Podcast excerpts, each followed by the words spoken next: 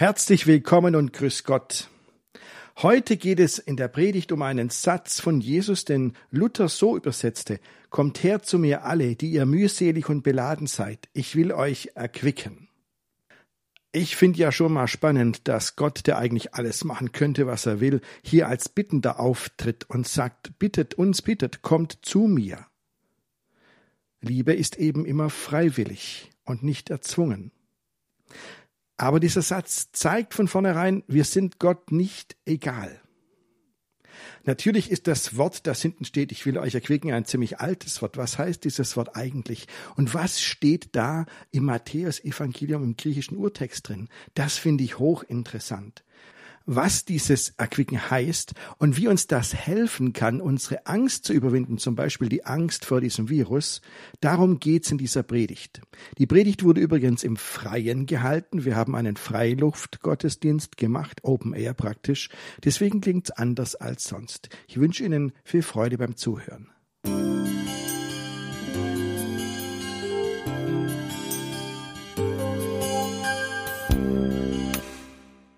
So, jetzt will ich es wissen. Wer von Ihnen war schon mal in Rio de Janeiro? Mal kurz Hand hoch. Eine Hand geht hoch. Zwei. Zwei. Die eine haben wir gestern schon abgesprochen. Ähm, ja, so. Geht's Ihnen wie mir. Ich war da auch noch nie. Aber ich kenne das von Bildern natürlich. Alle, die in Rio de Janeiro waren, die haben diese Christus-Statue gesehen, die da auf dem Berg oben steht. Ja? Ist vor 90 Jahren gebaut worden. Und haben Sie, haben Sie das Bild schon mal gesehen davon? Wissen Sie, wie die da steht? Also so mit ausgebreiteten Armen, gell? So steht der Christus da oben auf dem Berg. Und finde ich sehr beeindruckend. Ich habe mir überlegt, also, wenn der Christus, der so dasteht, wenn der jetzt was sagen tät, was tät der denn sagen? Was würde der sagen? Was passt da am ersten? Und dann habe ich gedacht, das sind möglicherweise genau die Worte, um die es heute geht im Gottesdienst. Vielleicht sagt dieser Christus Folgendes. Kommt her zu mir, alle, die ihr mühselig und beladen seid. Ich will euch erquicken. Nehmt auf euch mein Joch und lernt von mir, denn ich bin sanftmütig und von Herzen demütig. So werdet ihr Ruhe finden für eure Seelen. Denn mein Joch ist sanft und meine Last ist leicht. Ich finde, es passt zu dieser Statue, die da in Rio de Janeiro auf dem Berg steht. Und diesen, diesen, diesen Satz kommt her zu mir, alle, die ihr mühselig und beladen seid, ich will euch erquicken. Das nennt man den Heilandsruf, weil der Heiland uns ruft. Und zwar nicht irgendwer, sondern der Heiland. Und manche sagen, also wenn es vielleicht, wenn ich nur einen Satz wüsste aus der Bibel, dann wollte ich diesen Satz wissen. Kommt her zu mir, alle, die ihr mühselig und beladen seid. Manche sagen, das ist das ganze Evangelium in einem Satz zusammengefasst. Es sind Worte, die jetzt viele Leute schon richtig kennen und schon hundert und tausendmal auswendig gehört haben auch. Aber ich finde, es lohnt sich genauer hinzuschauen, was steckt denn da drin? Zwei Gedanken dazu. Das erste. Jesus lädt uns ein. Ach, und ich glaube, da haben wir uns schon so oft, oder was heißt, die ganze Zeit über dran gewöhnt an diesen Gedanken. Der ist für uns so völlig normal. Aber das ist die ganze Wahrheit. Jesus lädt uns ein. Kommt her zu mir. Er meint's wirklich so. Gott will wirklich wissen, wie es uns geht. Gott sieht uns und will uns ganz nahe sein. Und ich weiß, das ist für manche Zeitgenossen richtig überraschend. Weil manche davon ausgehen und denken, ah, der große Gott ist irgendwo da und der sieht mich gar nicht. Der hat gar nichts mit mir zu tun. Ich meine, ich bin ganz kleiner Mensch und ähm, Vielleicht ist das mit Gott so, wie wenn ein Mensch an einem Ameisenhaufen steht und der schaut fasziniert diese kleinen Ameisen an, wie sie rumwuseln, ähm, aber will dann doch auch nicht da unten wohnen, sondern schaut nur, was das für seltsame Wesen sind. Vielleicht ist Gott so. Und so denken manche Menschen, Gott ist da oben, wir sind da unten und wir leben für uns. Aber das ist nicht unser Gott. Auch wenn viele Leute denken, Gott kümmert sich gar nicht um uns. Und jetzt gerade in diesen Zeiten ähm, habe ich schon immer wieder gehört, dass Leute sagen, jetzt habt ihr's, jetzt wisst, jetzt seht ihr es doch schwarz auf weiß. Das kann doch kein Gott sein, der solche Epidemien zulässt und da sterben Tausende von Menschen. Nee, der will nichts mit uns zu tun haben. Aber ich sage Ihnen, das stimmt nicht. Das ist ein Kurzschluss. Gott will mit uns zu tun haben. Er will bei uns sein. Und Jesus sagt, kommt zu mir. Aber ob er damit durchdringt bei uns, das ist eine andere Frage. Das mit dem Durchdringen ist nämlich so eine Sache. Ich habe ähm, eine, ein, ein, ein, eine Sendung gesehen im Fernsehen, da ging es darum, um äh, erwachsene Menschen, die nicht schreiben und nicht lesen können. Und zwar nicht irgendwo, sondern in Deutschland. Gell? Wissen Sie, wie viele Erwachsene in Deutschland nicht lesen und nicht schreiben können? Tipp? Jetzt müssen Sie eine Zahl mit, mit Millionen sagen. Also, die haben im Fernsehen, ich weiß es ja nicht, ich habe es nicht gezählt, aber die haben im Fernsehen gesagt, sechs Millionen Menschen in Deutschland können nicht lesen und nicht schreiben. Ähm, haben sie in der Schule nicht richtig kapiert, weil alle haben, wir haben ja Schulpflicht, alle wissen es, sind irgendwie durchgekommen. Ähm, und äh, jetzt gibt's natürlich Kurse, wo auch Erwachsene das lernen können. Alphabetisierungskurse. Gell? Und jetzt können Sie sich vorstellen, von den sechs Millionen Menschen, die nicht lesen und nicht schreiben können, und da wohnen sicher ein paar auch in Hildritzhausen, kann ich mir nicht anders vorstellen. Wir sind ein völlig normales Dorf. Von diesen sechs Millionen da geht nur ein Bruchteil zu einem Kurs, um es tatsächlich zu lernen. Warum? Weil die Leute sich schämen, weil die Leute das gar nicht offen sagen und versuchen zu vertuschen, soweit es geht, und weil sie von sich selbst auf eine Art und Weise denken, dass da sich nichts ändert. Die denken von sich, ah, das habe ich in der Schule nicht gelernt. In den ganzen Jahren, wo ich in der Schule war, habe ich das nicht kapiert. Dann werde ich es jetzt auch nicht kapieren. Und ich werde das jetzt auch nicht lernen. Und dann habe ich diese Sendung angeschaut und tatsächlich, da sagen dann Leute, das ist, das, das mit dem Lesen und dem Schreiben, das ist für mich vorbei. Das werde ich in ganz, in diesem Leben nicht mehr haben. Und das ist das Einzige, was es gibt. Für mich gibt's das nicht mehr. Und ich denke mir, wenn jemand, wenn jemand so von sich denkt, für mich gibt's das nicht mehr, für mich ist das gelaufen, kommt nicht mehr in diesem Leben. Wie niedergeschlagen muss dieser Mensch sein? Weil es stimmt nicht. Es ist für niemand vorbei. Alle können lesen und schreiben lernen, wenn man nur gemeinsam sich auf den Weg macht. Ist ein langer Weg, gell? Aber sehen Sie, so ist das, wenn man so von sich denkt, für mich ist das vorbei, für mich gibt's das nicht mehr. Und jetzt stelle ich mir mal vor, wie das für Gott ist, für Jesus, der sagt, kommt her zu mir alle und alle bleiben stehen und machen das, was sie sonst immer gemacht haben, weil sie denken, für mich ist das vorbei mit Gott. Für mich in diesem Leben nicht mehr. Und es stimmt nicht. Jesus will zu uns durchdringen und sagen, hört mich, das stimmt nicht, dass das vorbei ist für euch. Das stimmt nicht, wenn ihr schon oft die Erfahrung gemacht habt, dass ihr am Sonntag in die Kirche geht und im Alltag dann Gott so schnell vergessen habt, wie der Montag nach dem Sonntag kommt. Und irgendwann merkt man im Alltag, Mensch, ich laufe hier rum, als ob es Gott nicht gäbe, als ob ich keinen Glauben hätte. Wie oft passiert das im Alltag? Wie oft lässt man sich erdrücken von seiner Angst, als ob es Gott nicht gäbe? Und Jesus steht da und sagt, kommt her zu mir alle. Der hat's mit uns, glaube ich, wirklich schwer. Aber er meint's ernst. Und er hat einen realistischen Blick auf unser Leben. Er sagt, ihr seid, ihr plagt euch mühselig. Ihr seid erschöpft. Und ihr seid beladen, also belastet von den ganzen Ansprüchen, die auf euch niederprasseln. Aber es stimmt. Jesus sagt, hört her, kommt her zu mir. Das ist das Erste, was ich heute mit Ihnen teilen möchte. Und der zweite Gedanke ist so, und, und was dann? Und was dann, wenn wir sagen, okay, jetzt Jesus, mach du mal.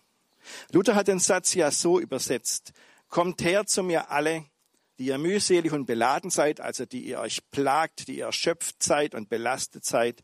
Ich will euch erquicken. Und bei erquicken, da denke ich mir, das klingt gut. Ja, das heißt doch neue Kraft, neuer Lebensmut, wieder anfangen, wieder mal aufsehen, wieder sagen, okay, es geht weiter. Aber wissen Sie was? Ähm, das Wort, das hier im Matthäus-Evangelium steht, das fängt viel, viel, viel weiter vorne an, bevor es mit neuer Kraft und wieder geht und, und, und neuer Mut losgeht. Viel weiter vorne. Denn eigentlich müsste man übersetzen, kommt her zu mir alle, die euch plagt und belastet seid. Ich, wer, bei mir werdet ihr Ruhe finden. Das Wort, das da im Griechischen steht, das heißt Anapausis. Und Pause kennen wir, gell? Pause ist ein Fremdwort, kommt aus dem Griechischen genau von diesem Wort Anapausis, was hier äh, in der Bibel steht. Äh, Pause heißt Pause auf Deutsch. Ruhen, nichts mehr tun, zur Ruhe kommen. Das wäre mal richtig gut. Jesus sagt, ich werde euch Ruhe gehen. Und ich denke mir, boah, wäre das gut. Ruhe für unsere aufgescheuchte Seele. Das wäre eine Sache. In der letzten Woche habe ich, ähm, in den letzten beiden, drei Wochen habe ich immer wieder Menschen getroffen, die gesagt haben, schon ein blödes Gefühl irgendwo, gell?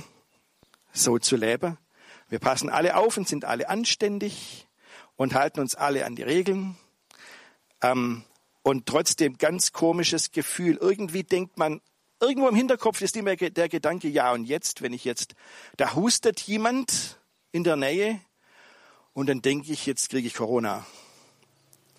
Wissen Sie, dieser, dieser Gedanke, der, diese Angst sitzt so tief in uns drin.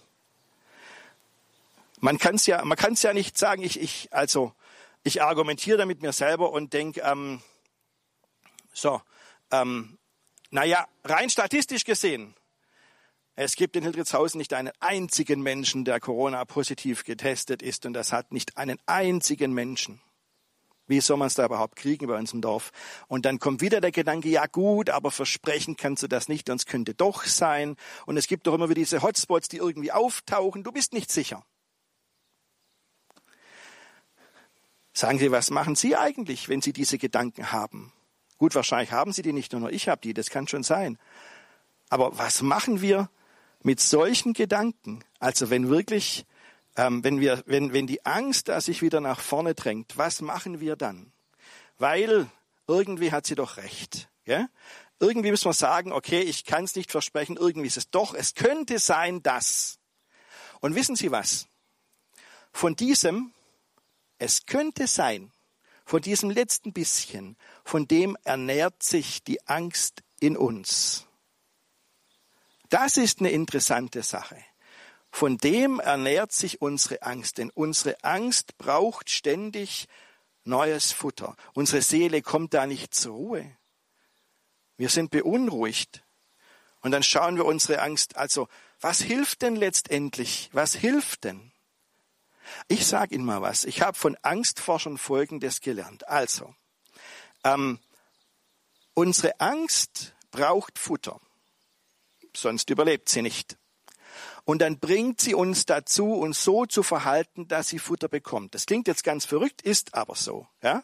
Nämlich unsere Angst bringt uns dazu, sie auf diese Art und Weise zu füttern, dass wir uns ständig ähm, auf die Lauer legen und Nachrichten gucken und Nachrichten hören, sehen, was uns um uns herum passiert und dann filtern wir das raus, was die Angst verstärkt. Das ist so. Also völlig wurscht, ob es um Corona geht oder irgendwas anderes. Gell? So funktioniert Angst.